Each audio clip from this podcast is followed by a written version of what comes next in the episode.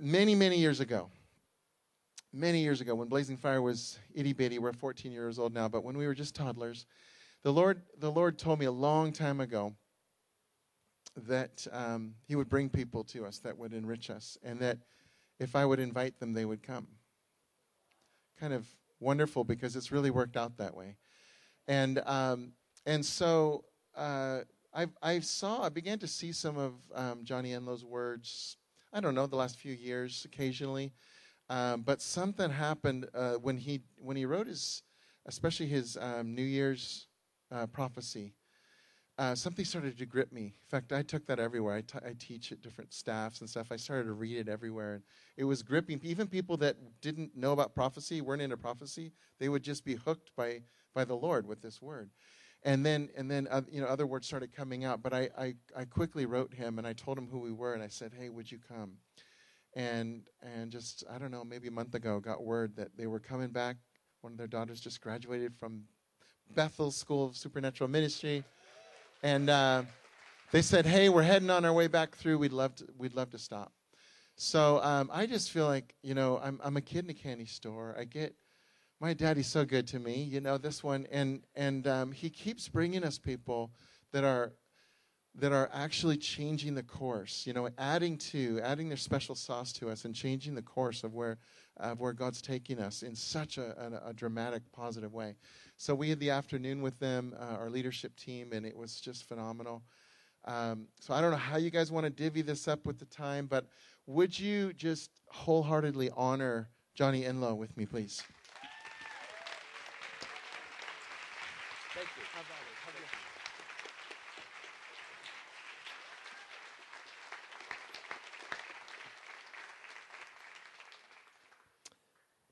Thank you very much. Well, it's uh, a real privilege to be with you, and um, we we are excited about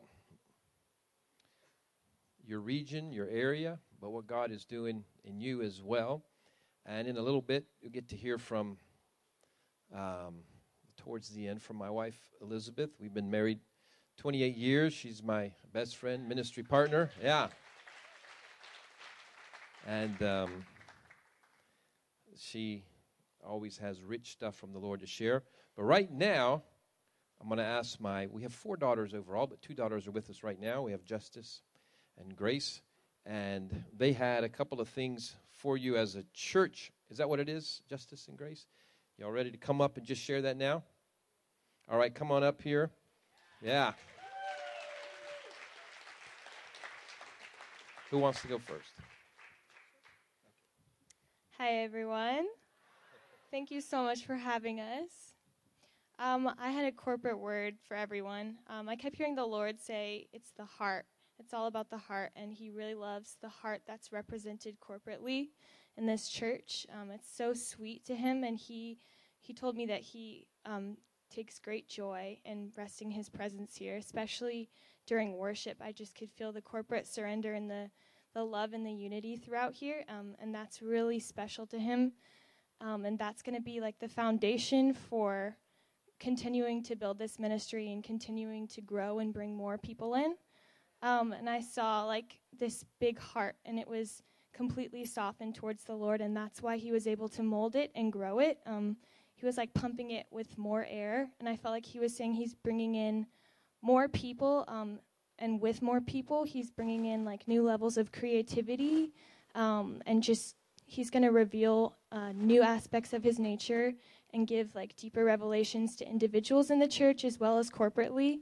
And you're just going to grow as a body and grow in unity and love. Um, and he just, yeah, I just feel such a sweetness of the presence here. And he is so proud of you guys and everything that you're incorporating right now. And he's going to continue to grow that.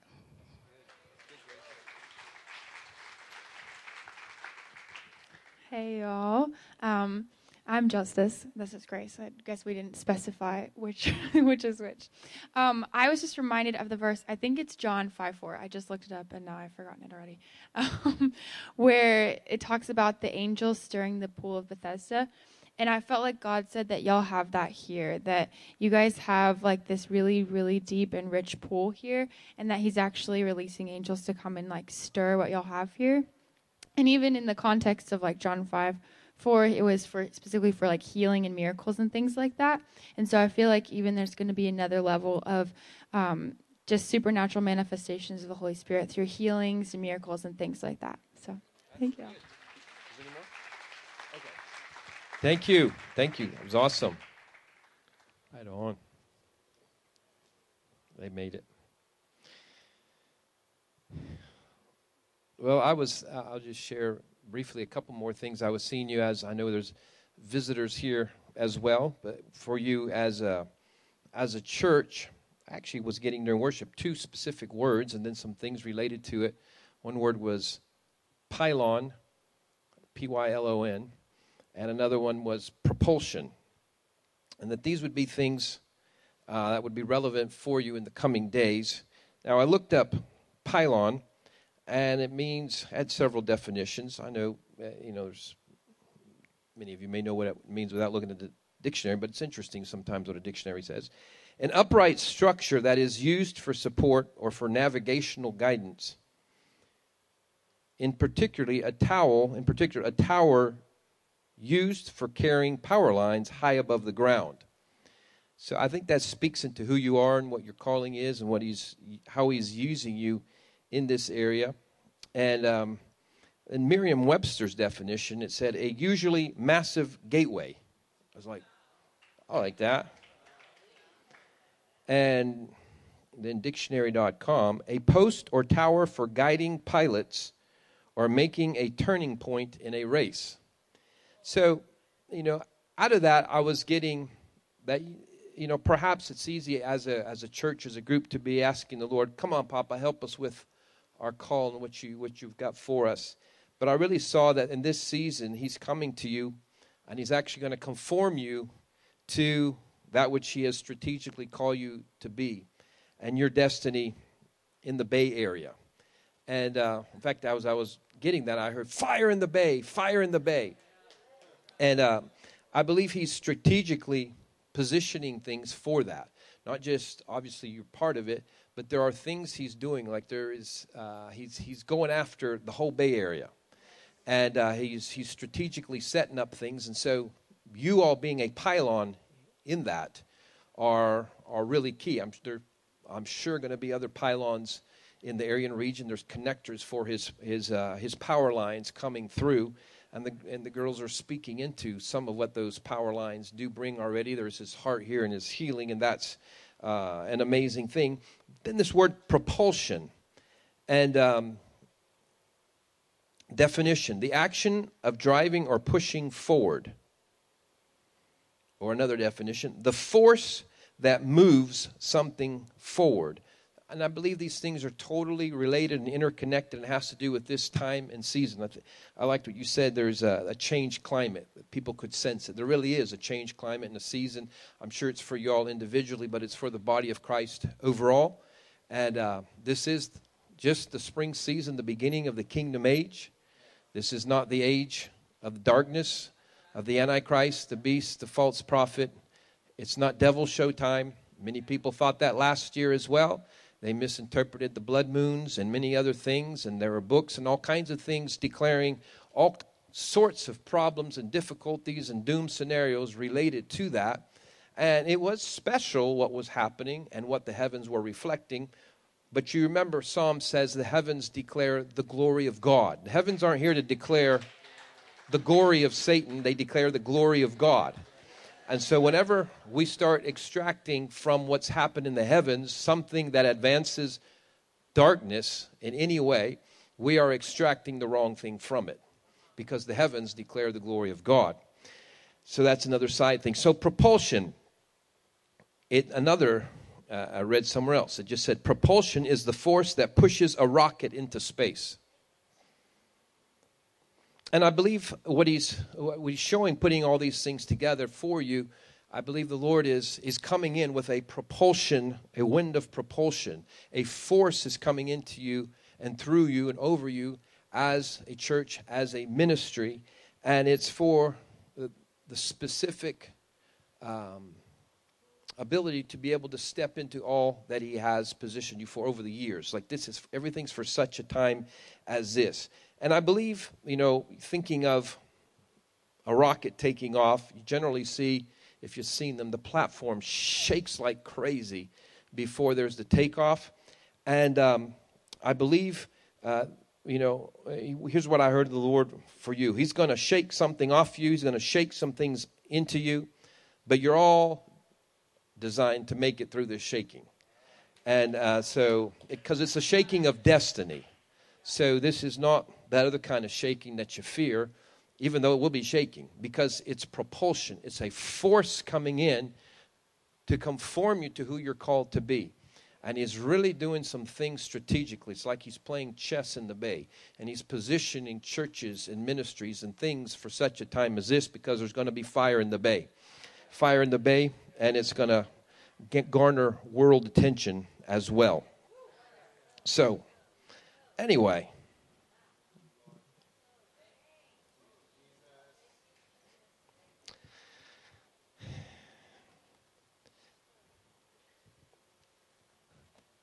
that was just some of the prophetic directive.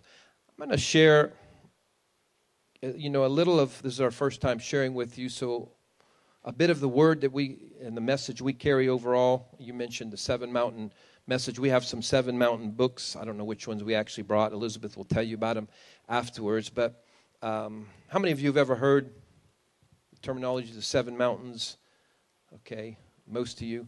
And the Seven Mountains, called, say, the Seven Mountains, Seven Mountain Mandate, is a mandate to not just get individuals saved, not even just to see individuals get healed, but it's an understanding that we have both the responsibility and the privilege of bringing the kingdom of God and manifesting it in the seven primary spheres of society, ultimately all society.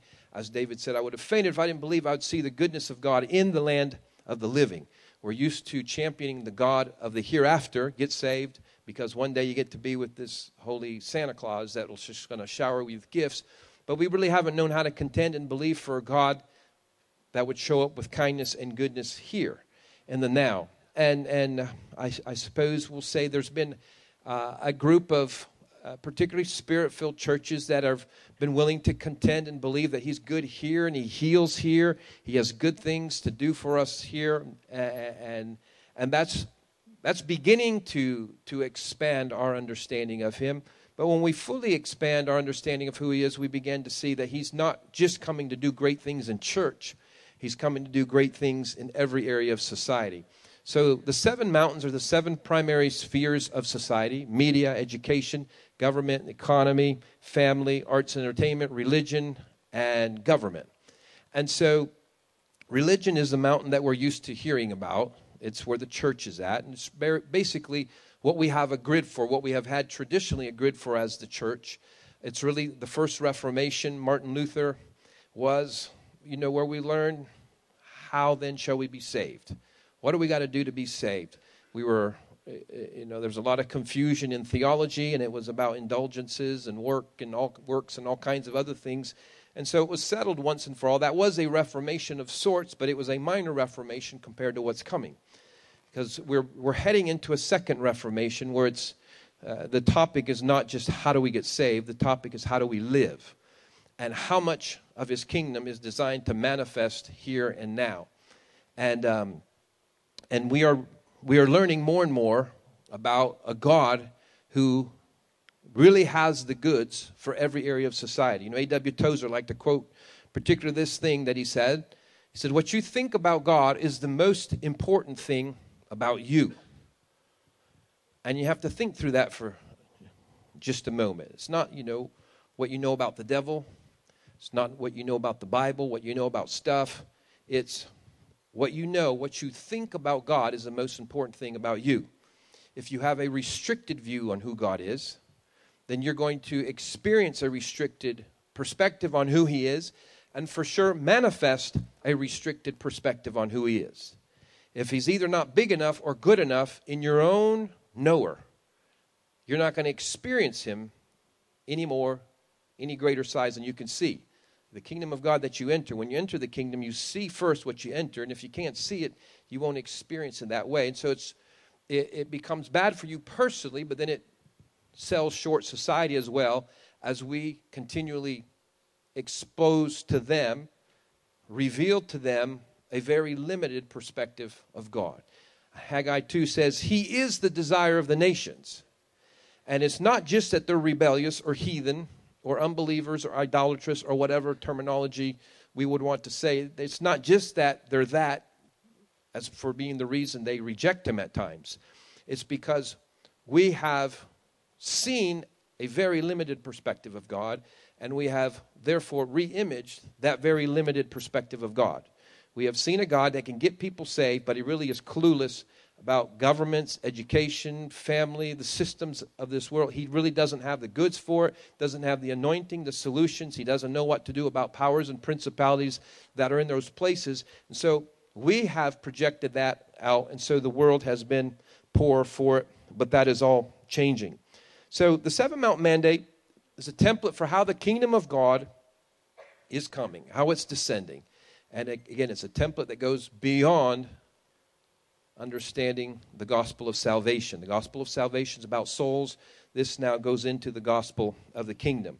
To give you, you know, we're just going to give you a little potpourri of some things. We can't give you the whole idea, but we can give you enough today uh, for you to have hunger for it. And if you've not heard too much about it, we're going to have all our resources will serve this direction of, that's all our, all, all our resources really are about seeing him as a reformer of the nations, transformer of the nations, or about an expanded perspective of who he is. You know, end game is Habakkuk two fourteen, the whole earth being filled with the knowledge of the glory of God as the waters cover the sea.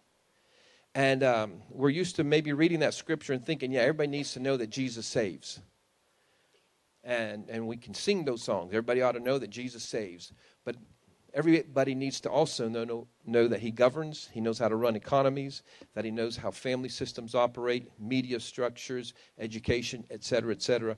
And so there's an expanded knowledge of who he is and the glory of how he runs these systems in society, or how he could if we would let him in. And um, the scripture basis for it, if you're wondering, Isaiah two two says, in the last days, the mountain of the house of the Lord will be exalted in the tops of the mountains.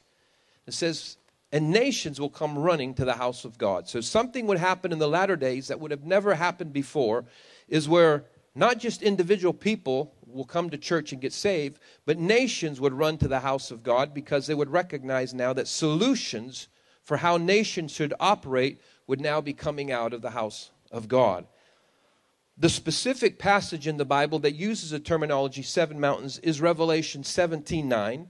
The context of Revelation seventeen is it speaks of the harlot system, depending what version of the Bible you have, could be called the prostitute. But it's explaining and talking about Satan's system, his operating system on planet Earth. And in verse nine it says, speaking of that, the woman, that's the woman, she sits, or depending, again, version of the Bible, she sits or she lays on seven mountains. So it is a biblical terminology, but it gives us some understanding right there that the enemy has a seven-mountain plan. The enemy has a seven-prong approach to how he does what he does. You know, the boardroom of hell is very simple. Satan brings his lieutenants there, and he gets the chalkboard, and it's like, kill, steal, destroy. I don't know where I came with the accent, but it seemed to go with it.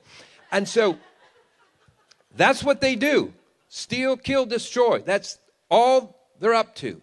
And so when they have strategic assignment, it's to see how they can best advance their stealing, killing, and destroying.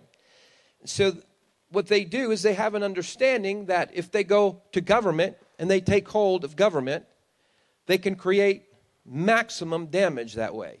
You'll, every year we generally read that more people will die from their governments killing them than from the wars. And whether it's not properly allocating food and so therefore causing famine, or uh, you know, whatever, uh, you know, just the general stress that's on a people for, because they have a bad government, we see that government that's under a demonic stronghold has an incredible ability to steal, kill, and destroy. And so if we as the body of Christ just say, you know what, we really don't have time, we're not called to politics, we're not called to government, we just need to stay in church, have good meetings, then we have the enemy unopposed there. Then the enemy also says, let's go into Hollywood. Let's go to arts and entertainment. If we can release the worst movies, the worst demonic things imaginable, and we can through that means we can have incredible influence and get out our message. Same thing, we go into education. We take over Harvard and other places and instill and install humanism and concepts that God's really, if he exists at all, he's on the periphery. Man's at the center of it all. Again, mountain by mountain by mountain, they have a strategic approach to the seven mountains. They don't even have to, they don't have to have seven point two billion strategies to steal, kill, and destroy. He's already told his lieutenants, you take the seven mountains, you get the people with them.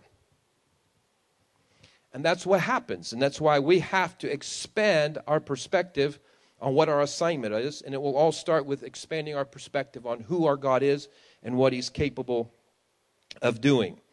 Proverbs nine one says, wisdom has built her house, and she has labored on seven pillars, or on seven columns. And it goes on to say, she cries out from the highest places in the city. It gives us basically the antidote, or really the original vision. The Holy Spirit, wisdom, the Holy Spirit is building something on planet Earth. The kingdom of God is coming on seven pillars, seven columns on planet Earth. And it's coming with a proper manifestation of government, education, family, arts, entertainment. Uh, uh, it, I should have done it in order. That's how I remember all, the seven of them anyway. And the enemy understands that. And so he comes with his counter strategy, because he only does counter strategies. The enemy is all about counterfeiting and doing counter strategies. But we want to understand this becomes a, a fulfillment of how God operates on earth as it is in heaven. I'll get to that in just a moment. But a scripture of interest um, is in Judges. I'll just ask you a question anyway. We're just kind of going, we're telling you the scriptures, but we're not taking the time to go there. But I hope you do remember that I am going through scriptures, uh, and we are using the Bible. Some people get weird about that. And uh, everything we're speaking is from the Bible, and we've already mentioned about three or four scriptures, but we'll hit another one here. Um, you remember Samson, very strong man Samson. What ultimately caused him to lose his strength? His hair. It's interesting if you read what it actually says in Judges sixteen nine. It says, again, depending on what version of the Bible you have, it says, and Delilah lulled Samson to sleep and cut off his seven locks. Yeah. Exactly. And if you read earlier, like verse three of that chapter, with his seven locks, it says Samson went and grabbed the gates of the city and removed them and carried them off. When he's empowered by the seven locks, he has authority over the gates of the city. But without him, immediately what happens, his eyes get gouged out. He loses his vision. And, you know, apart from God's redemptive plan for him later on, he's really ineffective from that time. But there's an application for us. First of all, I mean, it's pretty obvious, but we'll just state state the obvious. You are energized or weakened by the narrative you carry, the storyline you carry. If you believe God is only strong enough and great enough to help us hang on and survive, and then zip us, zap us out of this world, rescue, rapture, and that's the God you carry, and that's the God you champion and promote, that's a weak, that's a strip from your seven locks. You are not energized and empowered. When you know he's great enough, large enough, kind enough, big enough, powerful enough to influence and impact and release the kingdom of God into every primary sphere of society, media, education, government, economy, family, arts, entertainment, religion, and government. When you know he's got the goods for all seven of those areas, then you are beginning to empower yourself in a new level. I mean, when you really get this message, this vision, you will you will wake up differently. You'll wake up more excited, more encouraged about him and what he's doing, particularly in this day and age when you begin to see how he is advancing in all these areas of society. And um, when it says Delilah lulled them to sleep, Delilah is representative of the religious spirit. This religious spirit has come into seminaries, into Bible translations, into Bible commentaries, comes in looking very sophisticated and very smart and intelligent. But what it does, it strips the body of Christ of an empowering narrative. And that's what's happened. And so you have a lot of, you know, basically the pipeline where pastors are trained, they are trained under thinking and doctrine and eschatology that strips them of the empowerment, the empowerment God has for us. Again, it's this weak, weak narrative. It's a weak storyline, way before the majesty of who our God is. And it steals from him the greatness of who he is. But that's not going to happen anymore, and that's okay. You remember? Yeah.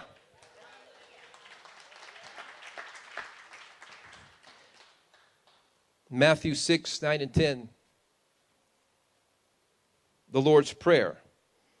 Our Father which art in heaven, hallowed be your name, your kingdom come, your will be done on earth as it is in heaven.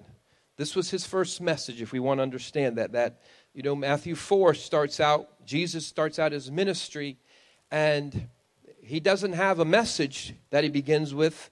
He just says in Matthew four, repent, because the kingdom of heaven is at hand. And, you know, we can hear it wrong. Uh, yeah, repent. Say you're sorry for your sins. I'm here. The, um, the kingdom of heaven's at hand. If we see you misbehaving, we're going to stomp you. But that's not the, the message at all, because immediately following that declaration, he would heal the sick. He would cast out demons. The paralytics would walk. He'd speak to blind eyes, and they would see. And so he was showing something. That word repent, metaneo, in the original Greek is a word that means change the way you think. And it was specific for them because they were raised on Greek philosophy, educational understanding that they had in that day. What the, the prevailing thought of the day was the visible triumphs over anything else. There was no idea that the invisible supersedes the visible. It was the visible supersedes anything else. Don't believe in anything that's invisible, because if it even exists, it serves the visible. So he comes and says, repent, change the way you think. The kingdom of heaven, the dominion of heaven where I come from, there's an invisible realm that has authority over the visible. And it's at hand. It's here now. I'm going to show it to you. And then he would speak to blind eyes. They would see. They'd go, oh! He used invisible to touch visible. He would speak to demons. Go. And with a word, they were cast out.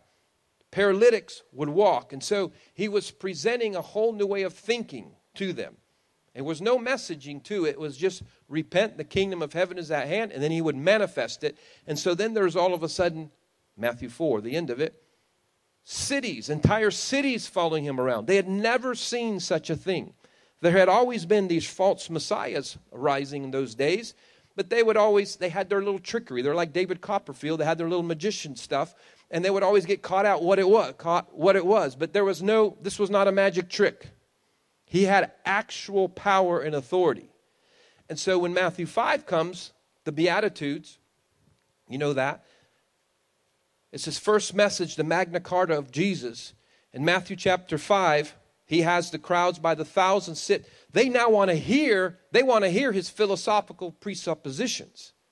They've been following him for his miracles, but they know now he's going to tell who he is and what he's all about. And they want to hear it. And they will stay with him for chapter five, six, and seven. If you read it, it's a long time. They were there to hear him. He wasn't, he, he, he wasn't doing miracles. He was saying, this is how I think, this is how I'm operating. I'm explaining to you everything about myself. And then he began to share with them the Beatitudes. And we are, again, we're used to thinking through the religious grid we're used to thinking about. But his first declaration was, blessed are the poor in spirit, for theirs is the kingdom of heaven. Now, we're used to, blessed are the poor in spirit, theirs is the kingdom, you know, especially if you see some old uh, T V uh, thing thing on it. But that's really weak. It, it was an ex, it was an, um, an amazing declaration. Uh, uh, to that people, the way it would hit them, because they're, they want to hear, how do you have power? And his first statement is, Blessed are you who are hungry for more. The poor in spirit, what about them being literally poor? It's like you have something in your spirit that desires more. He says, here's my declaration, first declaration. This kingdom I'm telling you about is for you. The kingdom of heaven. The kingdom is for you. This realm of power, of dominion, this invisible realm that comes from my Father that supersedes and overrules and rules over every sickness, disease here on this planet. It's for you. So that's like, wow, this is for us. By his third declaration, he's saying, blessed are the gentle in spirit. Blessed are the meek, again, depending on version of the Bible. For they shall inherit the earth. This is where we miss it. Again, this Jesus is the original seven mountain man. Because we assume, and in fact, you just think through what would an evangelist today do if he had a crowd, a crowd of several thousand. You go straight to, hey, if you die tonight, where are you going to go? You start preparing people to function in the hereafter. But you will see, we don't have the time, but Jesus was preparing them to function in the here and now. And he's like, I've got all this power. I've got this realm of power and goodness, and it's to function here on earth. He was trying to get heaven onto earth. We keep trying to get earthians to heaven. And it's okay as a secondary measure, but we've missed the boat. We've missed the priority. So he came and he said, blessed are the meek, blessed are the gentle, for they shall inherit the earth. Now, there's so much in that. Number one, the earth is something to be desired. See, that goes against what a whole lot of junk we've learned, and that's come out of seminary, Bible school, and things. The earth is not this disposable thing that's going to get burned up. Just because you don't know how to translate, interpret Second Peter, some obscure verses there that disagree with everything else in the Bible, um, don't begin to believe that. Inheriting the earth, number one, is like, if you're if you're gentle in the way you deal with people, if you're kind-hearted, he said, you, I want to help you inherit the earth. So, number one, we get it. It's a reward. So the earth is something to be desired, to inherit. It's good. It's a reward. Inherit. Think of the word inherit. It's not a loan. It's not a lease. Inheritance is forever. When he says, blessed are the gentle, blessed are the meek, blessed are the kind-hearted, they will, I want to help you inherit the earth. Inheritance is for forever. So we don't want to forget. These are the original words of Jesus. He then gets almost, uh, maybe it's two Beatitudes later. Blessed are those who hunger and thirst for righteousness. They will be satisfied. Now, we're again, we're used to hearing it through a, a religious grid. Blessed are those who hunger and thirst for righteousness. But it's like, if, if you could strip the religiosity from it, it says, are you sick and tired of the injustice that's taking place in your society? He says, my kingdom will satisfy that as well. It says, you've seen it have, my invisible realm of power has authority over blind eyes, over dried bones, over demons. It also works towards matters of justice. So you see what his message is coming. He's, he's coming and he's looking for those who will partner with him in receiving his kingdom on earth. Later on, a few verses later, sometimes we don't realize that we'll preach these as separate things. You go from the Beatitudes, it's still chapter five, verse thirteen, I believe. Matthew chapter five, thirteen, he says, you are the salt of the earth. But if the salt has lost its savor, it is good for nothing but to be trampled upon. So much in that thing as well. You are the salt of the earth. Don't think of salt as being that which we put in our rice and French fries to make them taste better. That's part of it. It wasn't like, you know, you're supposed to help things taste a little better here on earth. Salt was the preservative for meat. They didn't have freezers, refrigerators. So what they had to do is you cake salt. We had to do this. We were part of a community farm in Peru, South America when I was in my teens. And for a period of time, there was no refrigeration as well. So you cake the salt on both sides. You cake it thick and you hang it out. That's how the meat lasts the longest. So when he says, you are the salt of the earth, you are the preservers of your society. If the salt doesn't do what it's supposed to, it is good for nothing but to be trampled upon. So he's like saying, you know, just to make it the most obvious possible, if you do not influence with who I am and why, what I do, government, government's going to trample you. If you do not influence arts and entertainment, if you do not bring me and who I am, my ways of doing things into Hollywood, Hollywood's going to trample you. Wall Street's going to trample you. Harvard, whatever, you know, however you look, the seven mountains. We go mountain by mountain. We'll save the time by not going there. But it's, it's a word that still resonates to us till this day. Jesus comes, and his first message, he's still not talking to them about eternal life. One day you'll be with me. I'm so, he wasn't like, I'm so sorry. It's so hard here today, but just get saved. At the end of the meeting, raise your hand when I say, and then, you know, it's going to be a pain here. There's nothing we can do about it. I mean, the devil's just a bad dude, but one day I'm going to treat you nice. But that's the message we've been carrying. That's a church stripped of her seven locks by Delilah. No vision. Just like, I don't know, we we just survive, you know, if we have to. If the Antichrist, beast, false prophet gets too bad, we'll run to the hills and get stocked up in the three G's, gold, grain, and guns. And that's how we're going to survive the beast. It's like, so we're going to watch our neighbors starve while we just gloat on all the grain we have. And if they get near us, we're going to have guns to protect our, like, how does that become kingdom? Like Jesus. All right, that's another. You get the idea. But you are the salt of the earth. He's telling these people, and he's saying, I need you to work with me, receive my power, my kingdom, the kingdom of heaven that I'm showcasing right here. I have it for you, and I want you to begin to take that into your areas of society so that your society can be preserved, not rot. Okay, so we got to realize wherever we don't show up, it's going to rot. If it's, thing, you know, for years, there's denominations that don't even allow their people to participate in government because they said it's of the devil.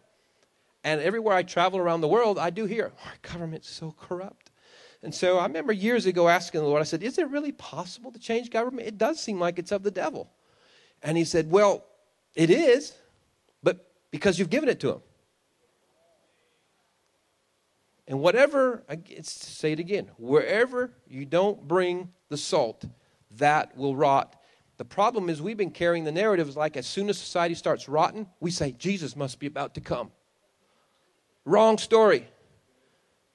Society rots not because Jesus is about to come.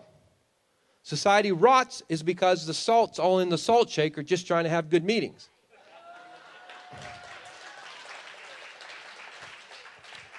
And we want to have good meetings here too, but we're supposed to operate, the church mountain is the most important, but we're supposed to operate as a volcano. You know, this is where the rock, as we worship together, commune together, interact, we have... we become these burning lava stones and rocks that then get sent out to the mountains, and we operate Monday through Friday, Saturday, depending on your schedule. We operate in our nine to five life as the living stones, not just trying to get people saved. Again, that's it's where we have to expand our mind, expand our perspective, but systems themselves that don't operate right have to be changed. We're not just called to reach crooked people. It's crooked systems have to be reformed. It's a reformation assignment. With me still? Okay.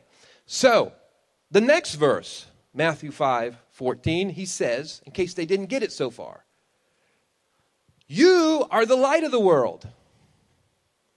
A city set on a hill cannot be hidden. And he goes on to describe this light. And he says this light is as a candlestick. You remember that? You can read it. Or a lampstand. Again, there's so many versions of the Bible that flow and fly anymore, you can't just say one. He says, your light needs to shine like a lampstand. As soon as he mentions the word lampstand or candlestick, the visual they have immediately is the seven-branched candlestick. He's the original seven mountain man. So he's like, you are the light of the world, and you need to show it in seven types of light. Media, education, government, et cetera, et cetera, et cetera. You can't just, it wasn't just like, carry this little light of mine. You know the song, this little light of mine, I'm gonna let, like this little light of mine does not shine for a whole city. When he says you need to have light that shines for a whole city, city where city or nation was the same back then. So we have to carry light that shines and brings light to a whole city or nation. Your little light of mine won't do that.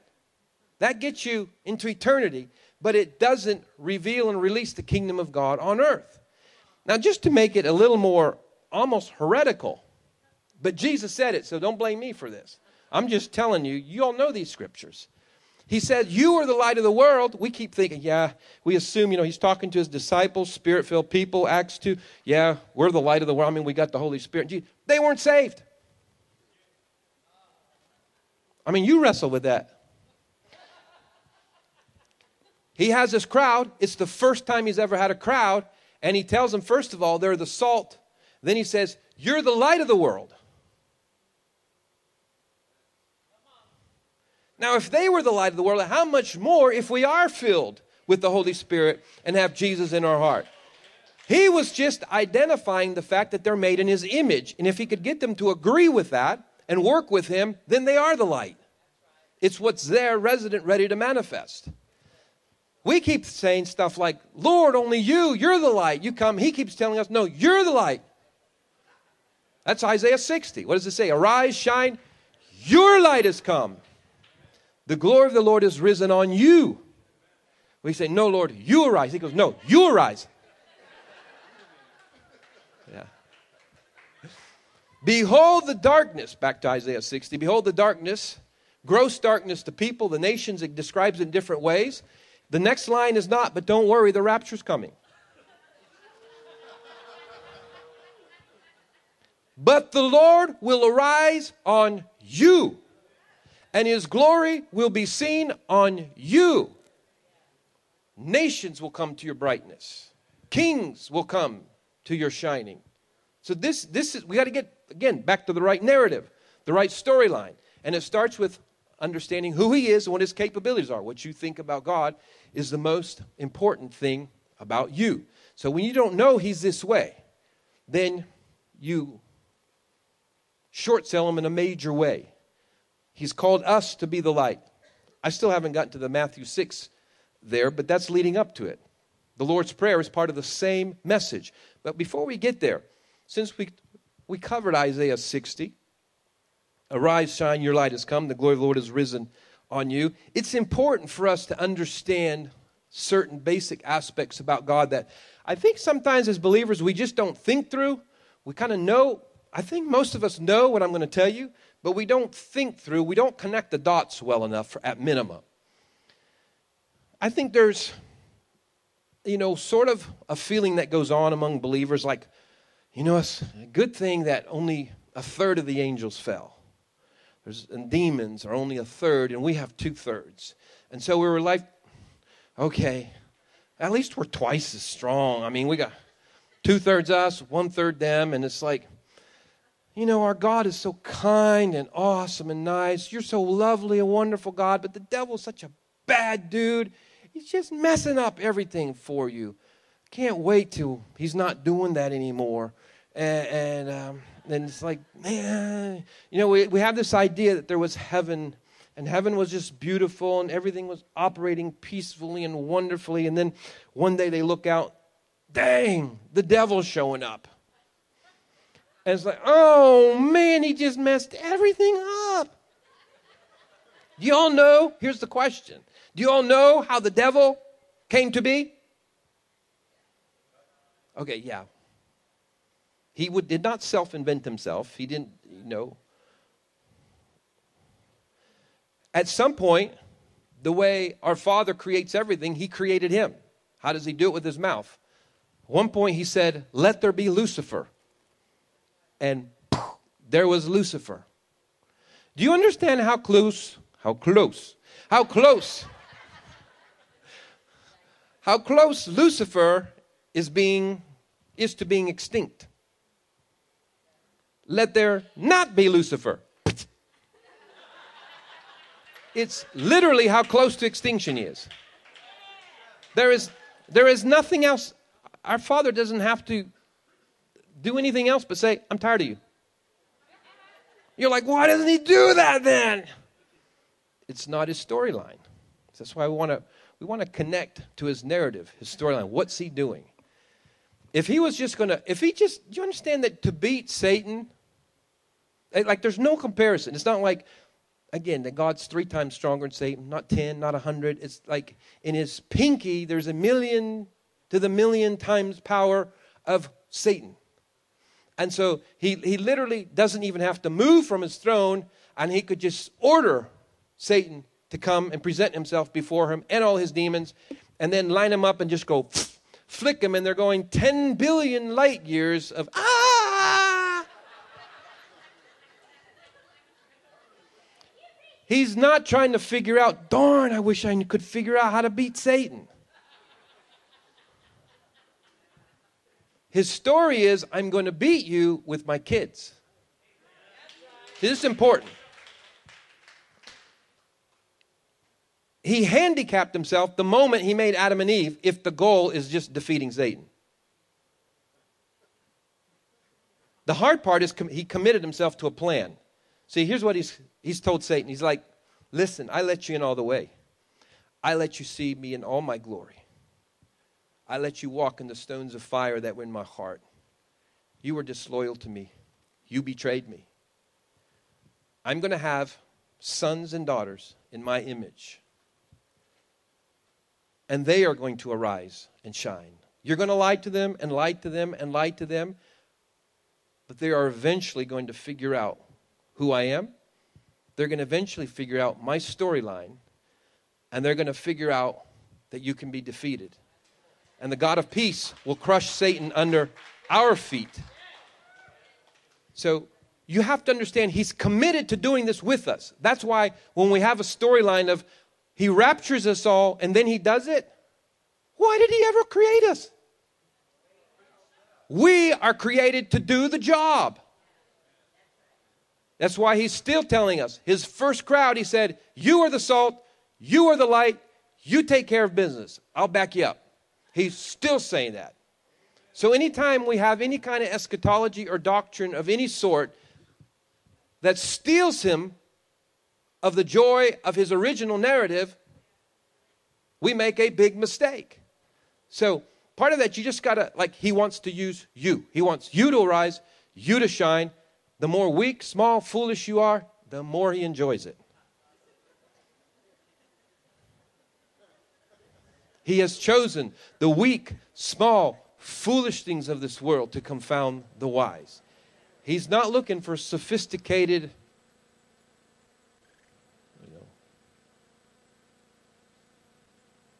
high-achieving, type A personality. He can use you, if you, but this is the exception. He chooses the weak, small, foolish things of this world. He makes triumphal entries on the backs of donkeys, and he does that intentionally instead of getting the white lions and the white horses. You know, he didn't, he didn't make his triumphal entry into Jerusalem on the back of a white lion. He intentionally said, hey, there's donkeys tied up. Loosen them, bring them. Say, I have need of you. He's still looking for donkeys who are tied up. It's like, I can't. I don't know how to speak. I don't have enough money. I'm not sharp. I have problems.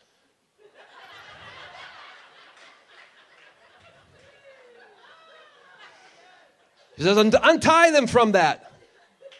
Let me ride on them. See, Isaiah sixty, you arise, you shine. My glory will be seen on you. We let him ride on us. He comes in. They go, Hosanna to the King. They don't say, you know, they didn't say Hosanna to the King. And what an awesome donkey. It's the brilliance of a donkey that can't steal any glory. It's like, well, the Lord must, apparently the Lord was just going to change that city anyway, because obviously those people aren't, uh, yeah, they're not the reason. All right, Elizabeth, I forgot to bring, where's a clock around here?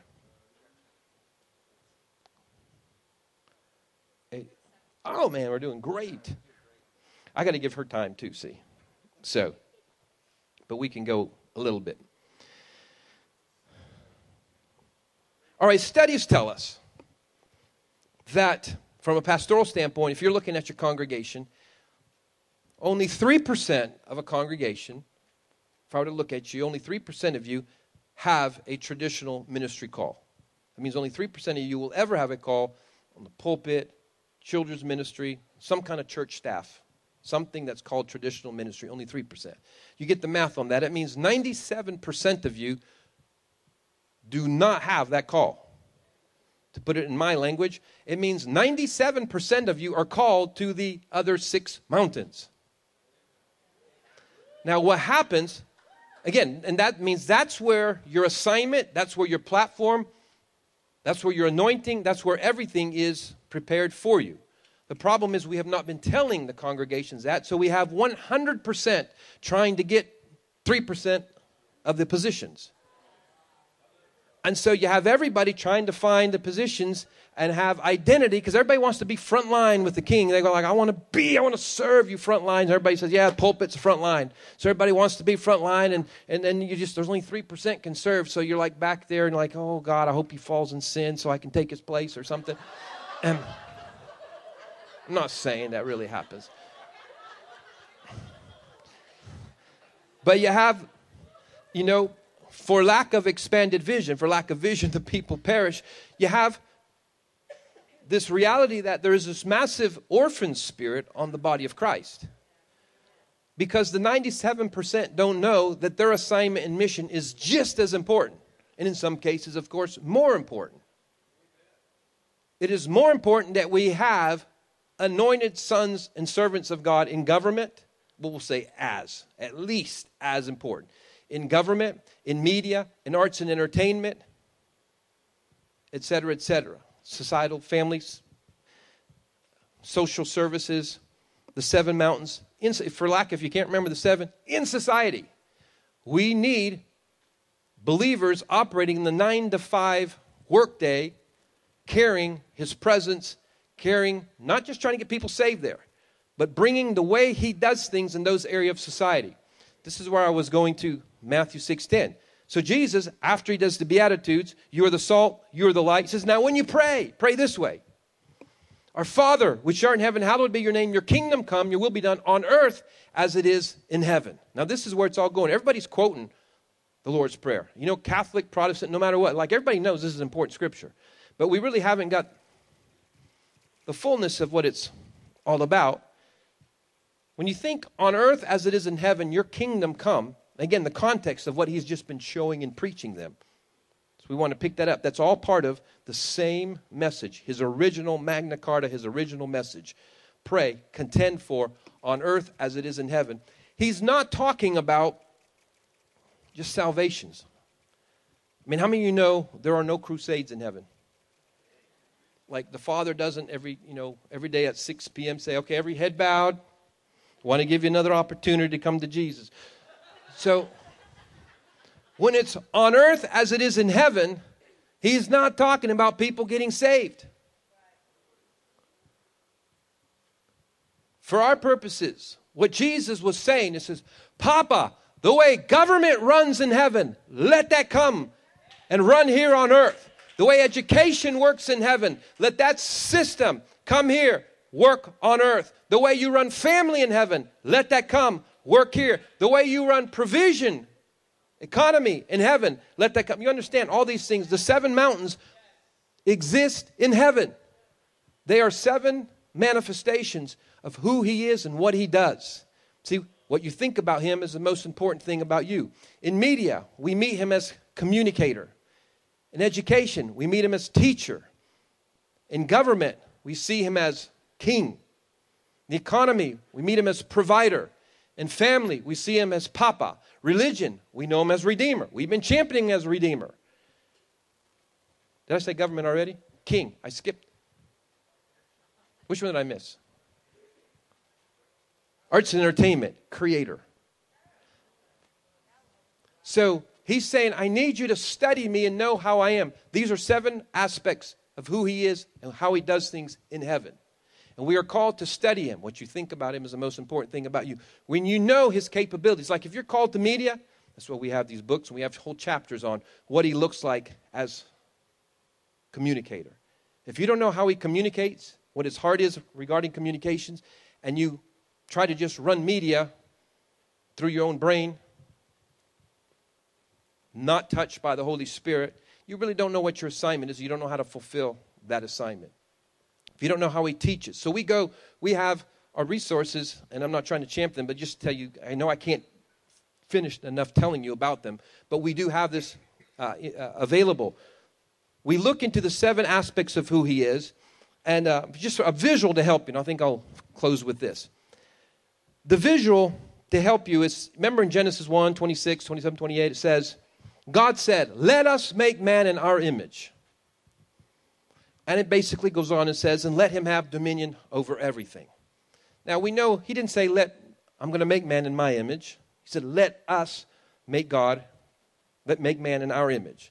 And the understanding is, let us, because they're Father, Son, and Holy Spirit. He's a triune God. Let us make man in our image. But I'm, what I'm presenting to you, and this will help you remember just the theme of what we're bringing to you tonight, that our God is also seven spirits. He's one, three, and seven. He's God. He's Father, Son, and Holy Spirit. And I'm not giving you heresy again. We'll give you a Bible for everything we're telling you. But he's a God of seven spirits. It tells us that in Revelation four. Revelation four, it says, and there are seven blazing flames of fire around the throne from a ruling position. And these are the seven spirits of God. So he doesn't just say, I need you all to affect government. I need you all to affect education. I need you all to affect economies. Like, I provide myself. I have seven blazing flames of fire of who I am that is available for you to carry. You carry my image on earth, and that's what will displace the darkness that's there. Yeah. And then Revelation five, it talks about the Lamb. The Lamb that broke the seven seals. And it said the Lamb had seven horns. Because there were seven seals to break. He didn't just bring salvation to mankind. He brought the solution for the six mountains. He came to save that which was lost. Not just those that were lost. So the Lamb, if you read that, that's in, in again, Revelation five. It says the Lamb has seven horns and seven eyes. Now that can mess up your picture of the Lamb of God, the beautiful Lamb of God that we see. But that's biblical. He has seven eyes and seven horns because there's a purpose for it. There's, there's, it's an expanded territory for us to understand where the kingdom must show up. And the seven eyes of the Lamb, it says, and these are the seven spirits of God sent into all the earth. Seven spirits of God don't hang out in heaven. They don't have a mission in heaven. The seven eyes of God, the seven spirits of God, the mission is on earth to restore the full image of God on earth. Okay? And so our God, I say he's one, three, and seven, and I, he's given us the visual of the rainbow. Now we have a whole book, Rainbow God, and back there that goes into that more, so I'll just give you the briefest thing to stick with you. But the rainbow is also one, three, and seven. So the rainbow is the perfect visual of that which is supposed to tell us about our God. If you read again, Revelation four and five, it says there is a rainbow, a full rainbow around the throne. When you go to the throne room one day, you're going to see it is surrounded by a rainbow. That rainbow comes from the Father himself because it's his seven spirits. It's a manifestation of who he is. So the rainbow, he's one, three, and seven. And a rainbow's one, three, and seven. Rainbow, as you know, is white light. That's the one. But then when water and light interact, there's this prismatic effect, and seven colors come out of it, of which three are primary colors. And they happen to be the primary colors of fire. And our God is a consuming fire. So when you look at the rainbow, that's what he said, I will look at the rainbow. I know, that's, remember he told Noah, he said, I'm never going to drown you again. We said, yeah, he's going to stab us instead. You know, the fact that you can think that is a distorted, I'm going to blow you up with atomic bombs. That, remember, what you think about God is the most important thing about you. He was not trying to say, I'm not going to drown you, but I'm going to, you know, I'm going to do something else. Like, what kind of, just save your symbol for somebody else. Like, if you're just going to tell me you're going to kill us some other way, because that's what people ultimately believe. He's going to blow us up, blow the world up, uh, and the whole, you know, the earth's going to burn up. But he said, I know your propensity is always towards sin, but when I think about how evil you are, I will look at the rainbow and I will remind myself. I will remind myself of who I am and my capabilities, is in its essence what he's saying. So just to leave with you that visual, rainbow God. Remember, what you think about God is the most important thing about you. If I can have expanded your perspective of God from being a one-tone, one color. See, when you know him as Redeemer and you champion his Redeemer, it's good. We want to keep doing that. That's the blue color of God. We have a color association. I can't explain much, but I'll just tell you because it'll help you in the visual. Media is the red color of God. Family is the orange color of God. Arts and entertainment's the yellow color of God. Green is the provision color of God. Blue, the mountain of religion. Indigo, the mountain of education. And violet, the mountain of government. I think I did seven uh, there. But there are, he's inviting us to see him in a full spectrum way. See, he is the desire of the nations. And as awesome, you know, it'd be awesome if there is in the sky, there's a color, just a blue sliver there. That's who he is as Redeemer. But how many of you know that rips him off for who he really is? When you could see him in the seven colors of who he is. He's the God of all life. I know how to function in your world. All the ways I rule in society. I have government in heaven. It can function on earth. I have economy in heaven. You know, he doesn't just have three billion year old antiques. He keeps your mansion. He keeps building. How does he do that? You figure that out. You can affect economies down here on earth. I educate. The way I educate there, I can keep doing that down here. You know, when the twenty-four elders fall on a regular basis on their knees, they cast down their crowns and they say, "Oh, holy, holy, holy is the Lamb." They can't do it. It's not that Michael ordered him to do it. It is like, boys, ten minutes is up. Get, come on. Show some allegiance. It's, they, the mysteries, this goes into the teaching part of God, the mysteries of who he is and of his awesomeness, it's going to be exposed, expounded, expanded upon to us forever and ever and ever. And what happens, somebody went to heaven and saw this, they were shown that the twenty-four elders, they're just shown another aspect of his plan, of what he's doing. And they, they're like, "Oh my goodness," and they cast it down here. "We're not worthy to wear this." Holy, holy is our God. So we've ripped him off of his storyline, of the majesty of what he's up to. And he's, he's committed to using little old us and doing an incredible work. And he's coming to showcase himself as ruler of the nations through his kids. It's showtime. It's showtime. It's why he's telling us, arise, shine, your light has come. The glory of the Lord is risen on you.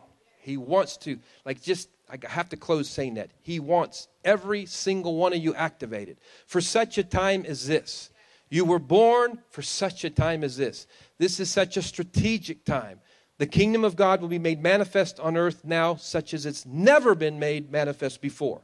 There hasn't been vision even to understand it. We are getting the vision now because he is going to rule and reign. If you could see yourself in the spirit tonight, you are the rainbow army. Every one of you carries a primary image of who he is. If you're a creative, you carry his yellow color. If you're a communicator, you carry his red color. If you think governmentally, you carry his violet color, et cetera, et cetera. Green, entrepreneur, economist. See, there are seven ways he loves. He doesn't just love with what he did on the cross. He loves the way he runs government. When we go to heaven, we're going to love it because everybody's going to feel secure. Justice is absolute. There's still government. And like if you thought, I can't wait to go to heaven, there's no government. Sorry, he's still in charge. There's just the glory of running government the way you're supposed to. So, and he runs government. There is a glory of it excellently. And so every one of these areas, so who you're supposed to be activated into. And who we have our even resource, and Elizabeth's going to come up. You can be working your way up here, Elizabeth. Tell you a little bit about and, and, and whatever else she has to say as well. He wants you activated into carrying his colors. We were made in his image, and it's his image on us and through us, showcased nine to five in society. That's how the enemy gets cast down. We've had an old-fashioned model, old wineskin of if we have enough prayer meetings, we get churches unified, and we have these prayer meetings, and we say, I cast you out, principality, that that's going to do it. have to realize that's not how it's going to work. Even if you got the whole church in unity, even if all the churches of America fasted and prayed for forty days and said, Lord, cast out of government, out of D C, every demon, every principality, every person under that, out of D C, out of every government position, it would probably work. But the question then is, who's now going to rule? If all we know how to do is pray in church. We want to know how to pray in church and also show up in society. Seven times worse shows up. So you're the Rainbow Army. God wants you to, it's, if you don't know what your color is, who you are, he wants you to know you're called to carry it. And these are the days of shining in glory for his sons. All right, we'll pray with you in a minute. But Elizabeth, take us home. So good.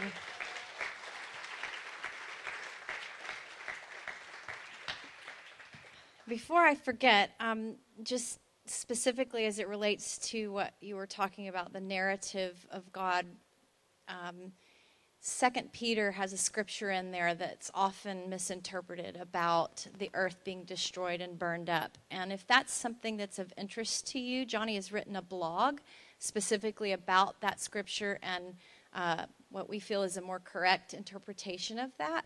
And it's on our website, one of our websites. It's rainbow god dot com, rainbow god dot com. And if you go on there and you click on the menu where it says blog, you can scroll down and it's, uh, it, I think it's entitled something like, Will God Destroy the Earth?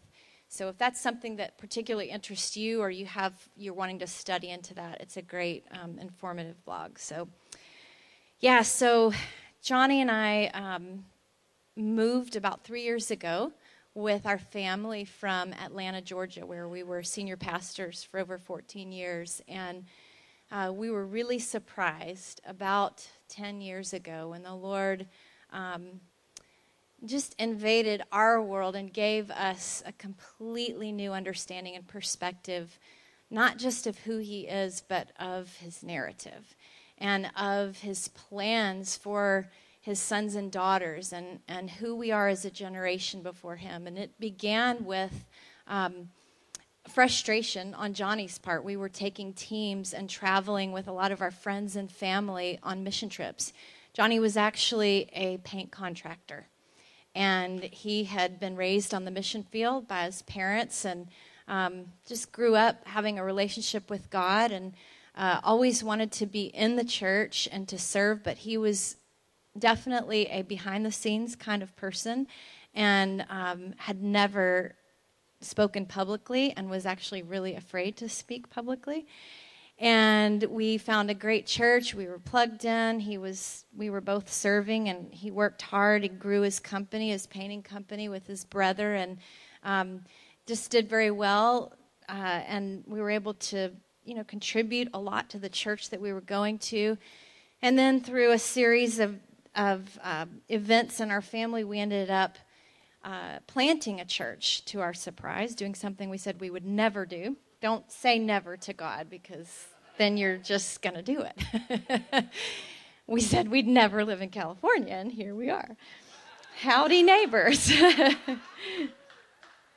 By the way, I'm from Birmingham, Alabama, if you can't tell. And... anyway, long story short, we were taking these teams on short-term mission trips. He would work really hard in his company, and we would save up money and then finance ourselves and go for a couple of weeks and just do the stuff, right? We would see very ordinary people like ourselves and our friends and our family do great exploits, lots of miracles, signs and wonders, lots of salvations. And we kept coming back to the same regions, and the same God that we had seen do these mighty things, we saw still these people held back in every other area of their lives and their culture, their corruption and their governments and their economic systems that were just so impoverished. And Johnny began this dialogue with the Holy Spirit about that and what, what does it look like when a nation is saved in a day? And what does it look like to inherit the earth? And he just began um, contending with the Lord for understanding and revelation. And then he got this download from the Lord. So really the last ten years um, as a family, we have committed ourselves and for the rest of our lives to this message of reformation. Our passion is to equip sons and daughters of God to be who they were called to be and to bring the, the full spectrum, the God of all of life in every color, to the earth. And um, as we were traveling and speaking, Johnny wrote his first book, and then we started getting asked to um, speak specifically on that subject. And we moved out here. One of the reasons, the obvious reasons, because God told us to. But part of that process for us was we felt like God said um, to to position ourselves here, you know, even prophetically. You you can prophesy words, or you can or you can make decisions and choose a lifestyle and actions that carry more weight than any words you could ever speak. And while we were hearing so many prophesy, um, this might be a strong way to say it, but slander the, the, the reputation of our God by prophesying so much judgment over this state um, out of a misunderstanding of his narrative and his heart towards the earth and towards America, um, we were like, we, that's where we're living, because prophetically we know that is not the heart of our God. And anyway, okay, that was just a little side thing. Um, as we were traveling and speaking, I personally was um, wrestling with what every single soul ever wrestles with. I don't care where you're from, what race, what nationality, your your background. Everybody's asking ultimately the same question if they're able to get to that core place of their heart. And it is this: do I matter? And you begin to understand and realize that the only being that can answer that question to satisfy your heart is the one that created you. And every one of us wrestle with that question the same way, because every one of us were affected the same way by the choice that Adam and Eve made. Any one of us in the same situation would have made the same choice. And they ate of the tree of the knowledge of good and evil. And with that one choice, it shifted their brain function and our brain function forever, or until it's till it's completely redeemed one day. But it, it gave us the capacity to process differently than Adam and Eve had processed before that point. And it was this: the ability to look at something or someone and question, is it good or is it evil? And more specifically and importantly, is he good or is he evil? When he looks at me, are his thoughts towards me or against me?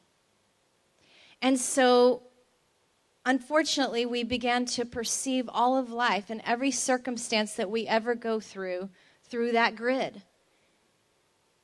Even those that claim to be atheists, when things go horribly wrong, who are they angry with? And those of us that have known God our entire lives, you get just that right parking space in front of Starbucks, and you feel just a little more seen and loved by God. You know, we filter his reputation through our circumstances. But the wonder of that is God redeems absolutely everything. And he will even redeem our propensity to view him through our circumstances, because we are awakening to the reality that, that the kingdom isn't this ethereal thing. It is the ability to leverage that, that propensity that we have. We can begin to so shift culture through his kindness. We can take our ability that we have gained in intimacy with him as a generation of believers to hear his voice and access his solution supernaturally for every problem that exists. I love this quote that Johnny has that says, um, he was asking God about this one day. Let's see if I can get this right. God said to him that there is not one problem that exists in society today that he hasn't already pre-embedded the solution, his solution to, in one of his sons or daughters. And so we have the joy and delight of knowing him so well that, first of all, we care about what he cares about. And we have the joy and delight of then accessing his solutions and bringing them to bear. The good news is, is that this king of ours, whose kingdom is coming like a runaway freight train, like it's not up to us, it is coming.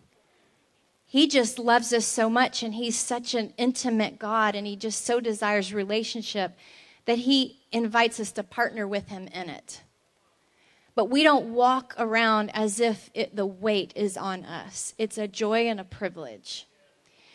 The good news is this humble king also releases his kingdom, his better way of doing things, through his sons and daughters that don't yet know that they're his sons and daughters yet. I think of them like sleeper cells all over. All they need, many of them know aspects of God that we don't know. And we actually reap the benefit of the fact that they do. Think about technology and all of that, okay? So in that same way, we get the privilege and the joy of awakening their hearts that those things that they care about, he cares about. In fact, they're made in his image. And we're so sorry that we didn't tell you this before, but that thing that you're so angry about that you want to change is because you're made in his image. And you're carrying his desires. I remember I met um, somebody in Greenpeace and, and getting to have a conversation with him and just tell him, listen, I'm a Christian. I want you to know that I am so sorry that that many of us don't love the earth like you do. But you need to know that that you're carrying the heart of God in, in the fact that you love and care for this earth. And something in his eyes just shifted and awakened. I saw it happen as I looked into his eyes. Some part of his heart, his entrance to God, began to be healed. Anyway, all right, so all of that to say, we are stewarding over this the best that we know how. We've created resources so far. We're We've, we've created a, um, a global network that we're just launching in this most recent last year called RISE, Reformers Influencing Society Every Day. And we know that there are many in the body of Christ that are awakening to this message. They're carrying it with maybe slightly different language. We're all in it together. We're just carrying our piece. Um, so I'm going to sound like a salesman for just a minute and tell you about each of the resources that we brought. You may not feel like this is a time you're supposed to immerse yourself in this, and that's okay. We'll plant a seed for, for another time. Um, I will go ahead and tell you that if you're here tonight and you can't afford one of these books, but you feel like you're supposed to read one of them right now, it would be our honor to invest that in you, to give it to you. Just see me, and I'm happy to let you pick one from the table. Um, and, okay, so Rainbow God, Johnny already mentioned to you.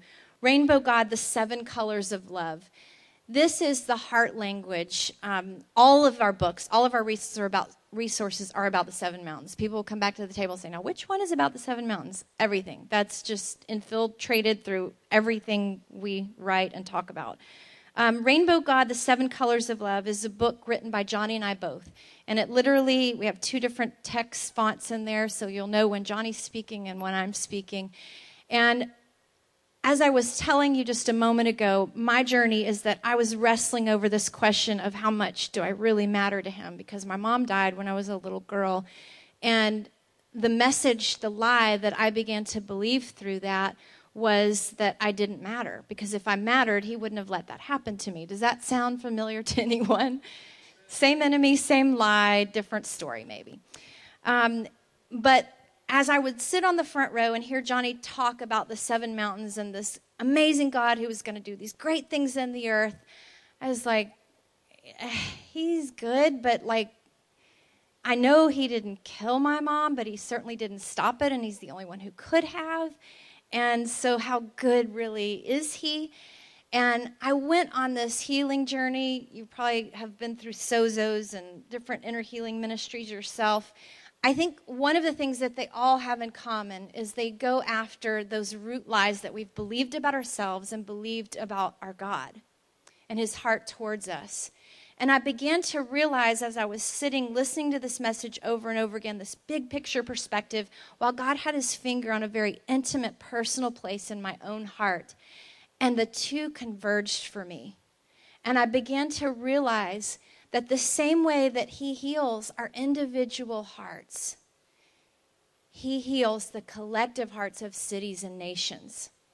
And the same way that he so patiently goes after every single lie that we've ever believed about ourselves and about him, he goes after those same lies in every area of culture. Basically, he's doing a giant sozo in the earth. And he's allowing us to replace our broken systems that are built by broken people who have varying degrees of ideas of how involved or uninvolved he is in the earth. If you were in charge of the economy or the economic system of your nation and you set into place some systems and you didn't believe and you didn't know him as provider, your economic system is not going to reflect that fact, and it's going to be rooted in lies, and it's going to perpetuate lies about who he is. Because when you root an economic system, for example, in greed and mammon, then you're going to reap the consequences of greed and mammon, which continue to lie to you that you cannot trust him to provide for you.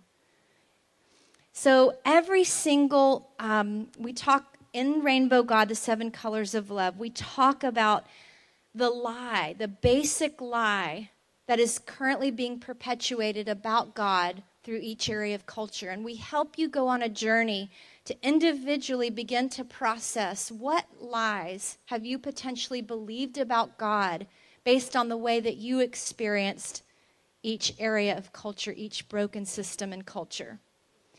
Um, I know it's probably way after eight thirty. Do we need to release the parents to get the kids? Okay. So release uh, parents to go get kids. Feel free to slip out and then um, come back in and join us if you can. We'll be wrapping it up. Um, so Rainbow God, uh, we take you on this personal journey because you cannot give away what you don't have. You can't display, as Johnny was saying, you can't display the God of all of life if you don't know the God of all of life. So our desire, the Lord's desire, is to equip you and to position you fully rooted in the truth of who he is and the nuances of how he loves, and to contend for the truth of who he is, his correct reputation in the earth. But first, you have to have his correct reputation in your own heart.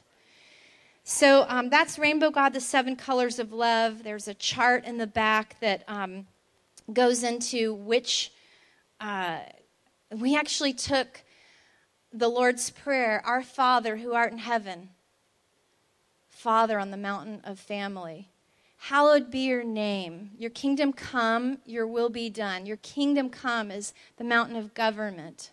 We just go through each, um, there's seven faces of God that are clearly seen in the Lord's Prayer. We go through the seven colors. We go through um, the seven lies and the seven truths about who God is. And we end it with a chapter on what does God look like coming out of you. So it really launches you and propels you into that place of discovering, all right, I'm a reformer. So what does a, what do I look like as a reformer? Um, my favorite book that Johnny has written is the most recent one, The Seven Mountain Renaissance, Vision and Strategy through two thousand fifty. This one is so meaty. Um, I'm not much of a reader, but it just pulled me in. He did the most research for this book that he's done in any of his, any of his writings. He um, goes into an understanding of how the history of the church, especially in America, has affected the way we have currently set up the structures and systems in each area of culture, and how our beliefs as Christians have played out in the way, basically, that society has rotted, like he said. And it helps erase this line that has been between us versus them kind of mentality.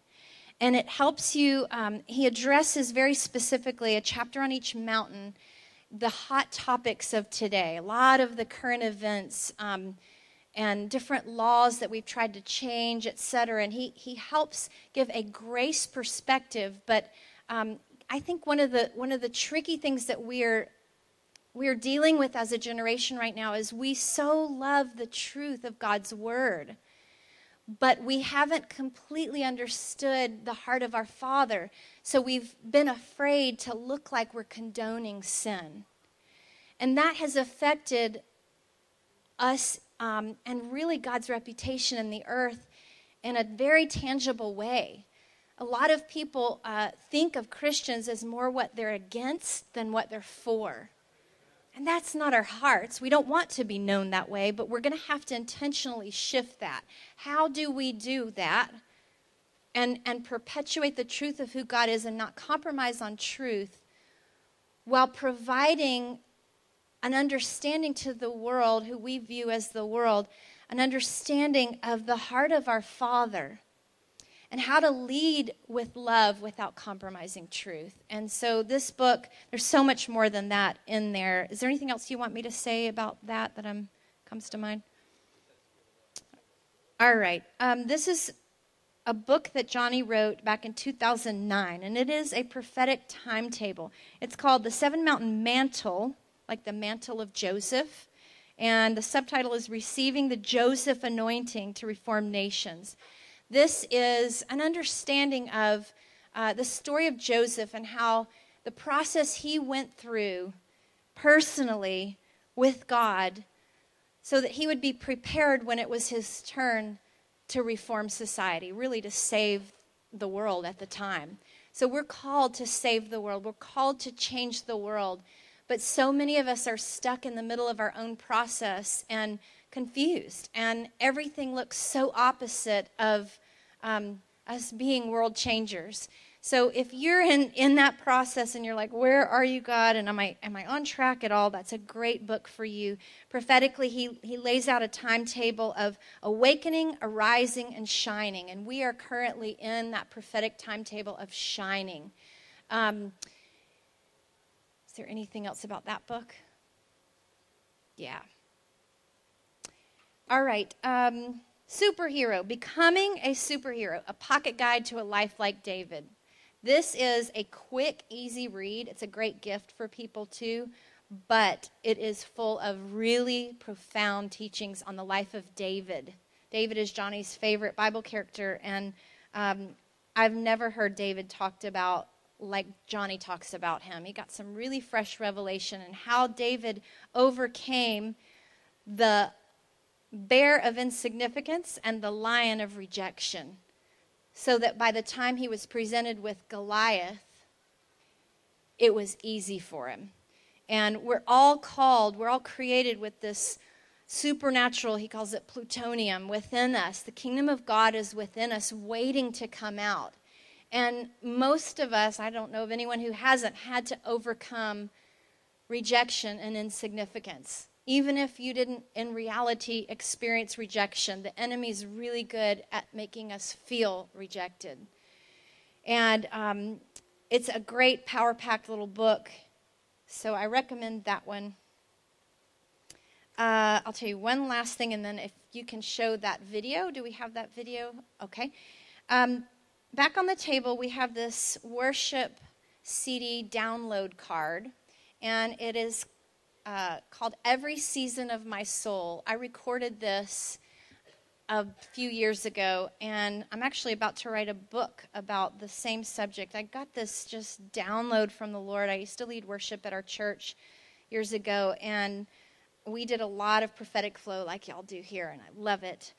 And I got this understanding that um, winter, spring, summer, and fall, the, the seasons that we go through in life, we often feel stuck, and yet in each season, there is a unique um, perspective and intimacy that we can have with God. Like David, every single psalm, you see him start off in this raw, honest place with God where he's like, where are you? And, and then he talks himself into this new, fresh perspective of, but you, O Lord, I will run into you. You are the lifter of my head.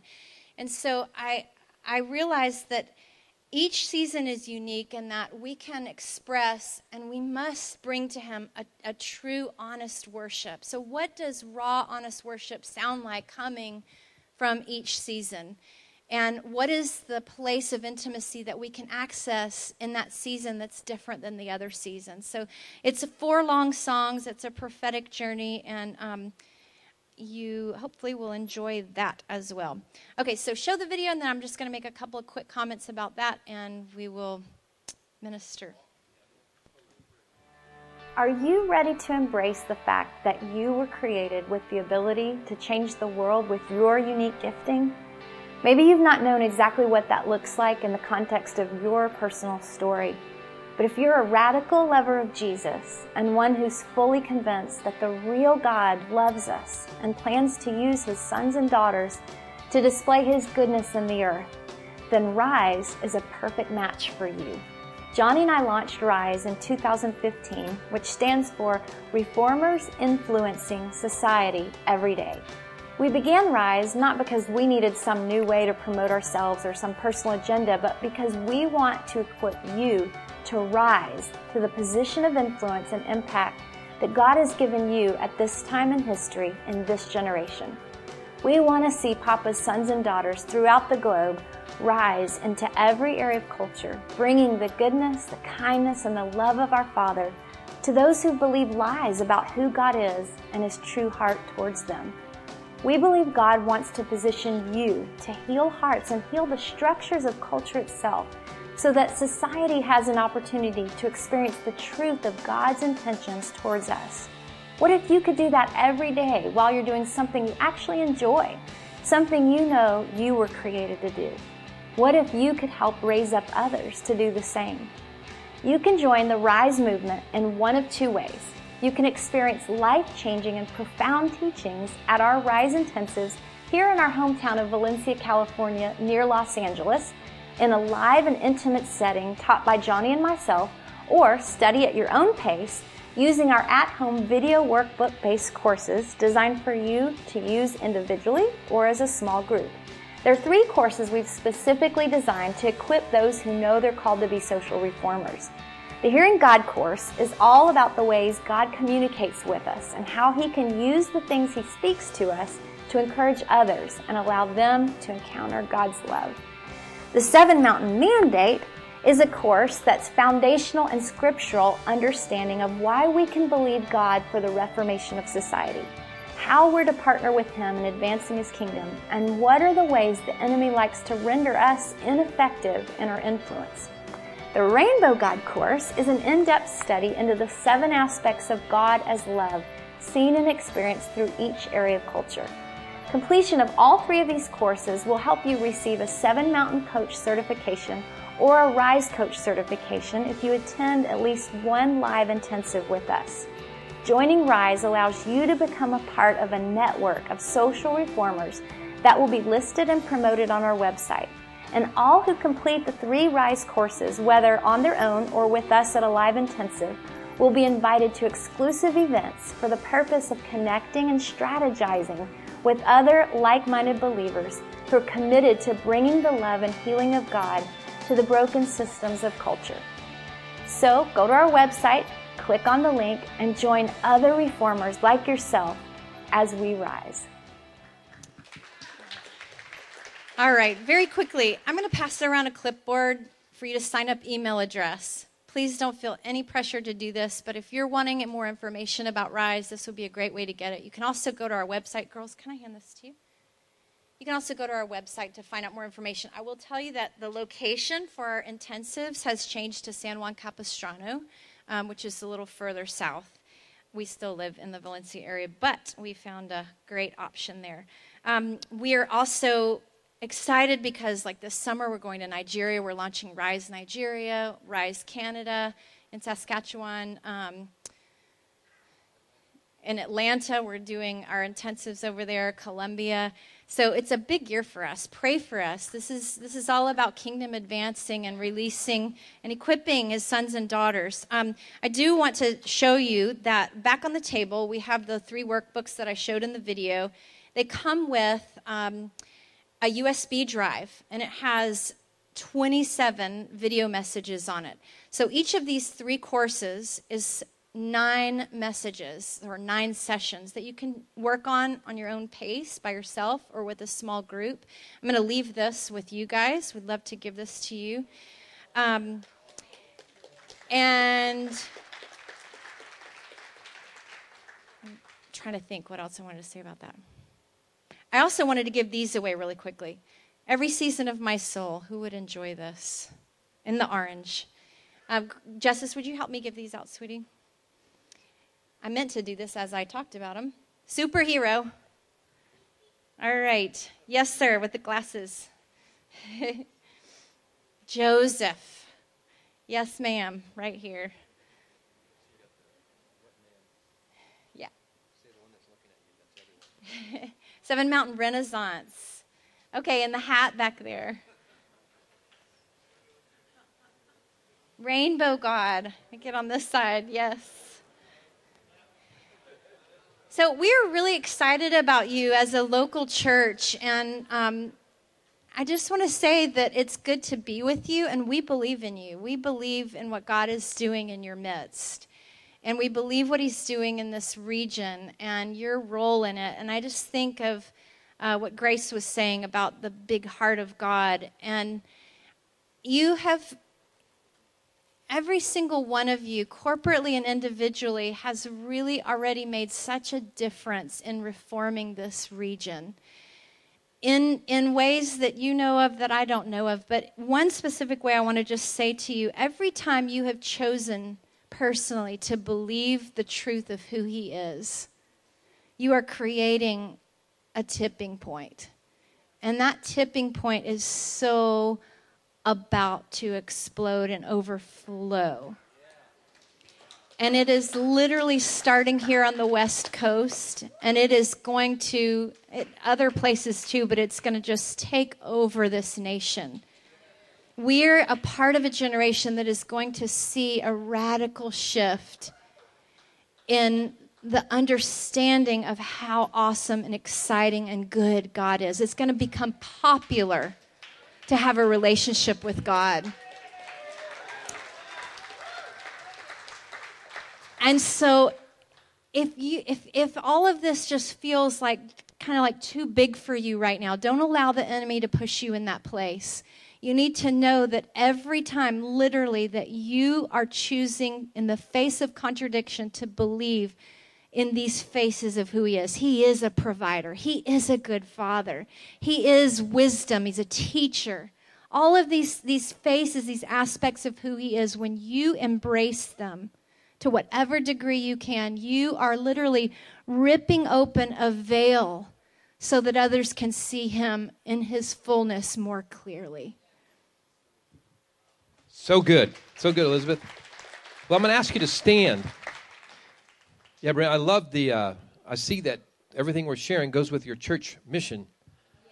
And that was about presence and ends up with equipping world changers.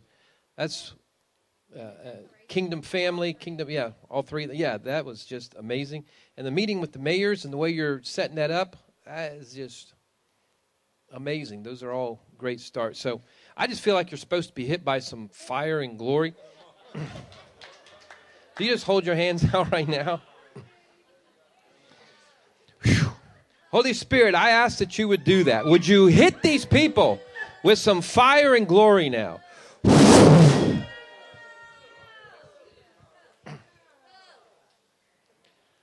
Would you ignite your colors in them, Lord? Would this be a season that your fire would burn in them and through them? And over them and around them. Lord, you're beautiful. You know, you're not just one colored fire. You're seven beautiful fires that are around the throne. Let them be ignited today as never before, Lord. I thank you, Lord, that starting tonight, New dangerous dreams are going to be dreamt. Kingdom dreams. Dreams of ruling and reigning. Joseph dreams. Lord, dreams that, that position your sons and daughters where they're supposed to go. Many are going to be reawakened to drives and passions and pulls they had years ago that they didn't think was Christian enough. And you're going to show them how this works today. You're going to be showcased in every area of society, Lord. So let new dreams come, fresh dreams, daydreams. Let revelation be ignited. Lord, trances, visions, encounters, all about you and your fame in society and how you're going to use each and every one here, Lord. Lord, let your wind come through this place again now, Lord. Holy Spirit, just as I as I breathe on this microphone, will your breath come in? Would it come in, Lord? Would they everyone feel it in their midsection? If you don't mind, just putting your right hand in your your midsection there where your spirit is. I believe he just wants to ignite your spirit.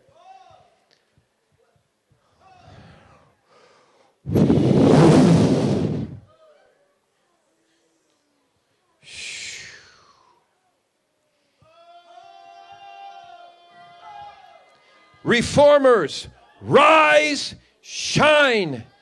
Your light is come. The glory of the Lord is risen on you. He's rising on you with creativity, with ideas, with communication, with authority, with influence, servant influence. Not because you're hobnobbing, because you're carrying him, his presence. He's an awesome God. He's great. Oh, just a minute more. Okay. Whew. More, more. Press into us, Holy Spirit. More, deeper. Whew. Lord, these people love you. They love your presence. And they're used to experiencing your presence in church. They're going to get used to experiencing your presence nine to five.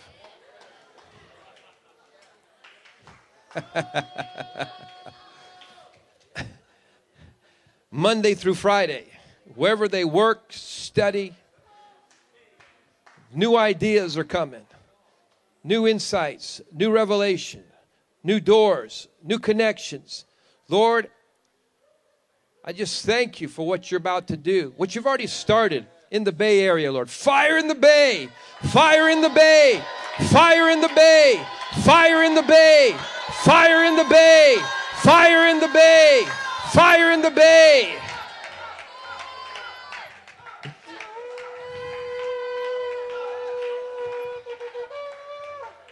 Let your Golden State Warriors rise.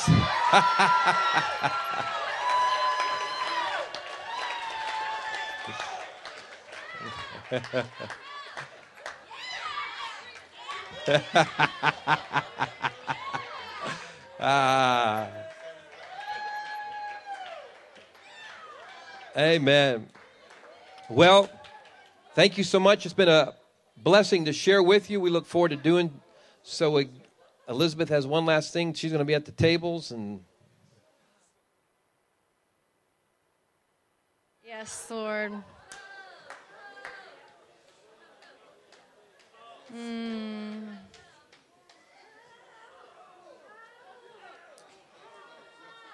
Habakkuk two fourteen says, the knowledge of the glory of God will cover the earth as the waters cover the sea. And I just want to declare that over your hearts. That your heart would be flooded with the knowledge of God. That every place right now where it feels complicated would return to the simplicity of first love and the simplicity of the knowledge of God. I live to know the real you. And I live to make the real you known. And we live, God, to learn how to be loved by you and how to love others through you. And I declare over this house the protection of God over unity that as you become the firm foundation that will be built upon, that the truth that you've seen him to be in each other would be stable and firm. And that nothing, nothing could interrupt the unity of this house, the unity of spirit and the unity and bond of love. God, I ask that this would be a house that would be known for its simplicity of love, its simplicity of focus, that it would be known for your presence, that it would be known. I, I just see that, that you're, you're going to pioneer in something very rare, the ability to host the presence and power of God, the, the lingering that you do in his presence. But you're going to, you're going to know how to do that in a way that makes, that makes the orphan feel welcome, that makes the orphan come in and say, I'm home. I'm home. This is home. God, would you further define home and write it on the foundation, the foundation of this house, God. And God, over the next three years, as strategy is being laid out, as, as you are bringing new um, ones to be built upon, Would would you would you give clarity to the leadership of this house, God, how to build? Thank you, Father. Thank you for what you've done in their midst. Thank you for what you will be doing in their midst. And we declare you are Lord over all. And you will establish the dreams of your heart through your sons and daughters in this house. In Jesus' name, we declare this over you. Amen. Amen. Are they done? Okay. All right. Wow. Thank you. Thank you. Thank you. Can we just honor them one more time? That was... wow. By the way, um, if you were like me and you were just kind of blown away by it all and couldn't take notes, this is actually all on podcast. Do we have your permission, by the way? Is that okay? Okay. So it's on our podcast, which means in less than a week or so, it'll be on blazing fire dot org. So I want to bless you. Um, I also, in the back, have a few copies of my book, um, Always Loved. And, and so if you're wanting a connection with the Father, encounters, that's why I wrote that. There's only a couple copies, though. And uh, so I bless you and, and thank you, Lord, for, for Johnny and Elizabeth. We just speak blessing over them, God. We just say increase your favor. And thank you, God, that we are alive on the earth today to bring the impact that you have us to bring. In Jesus' name, amen.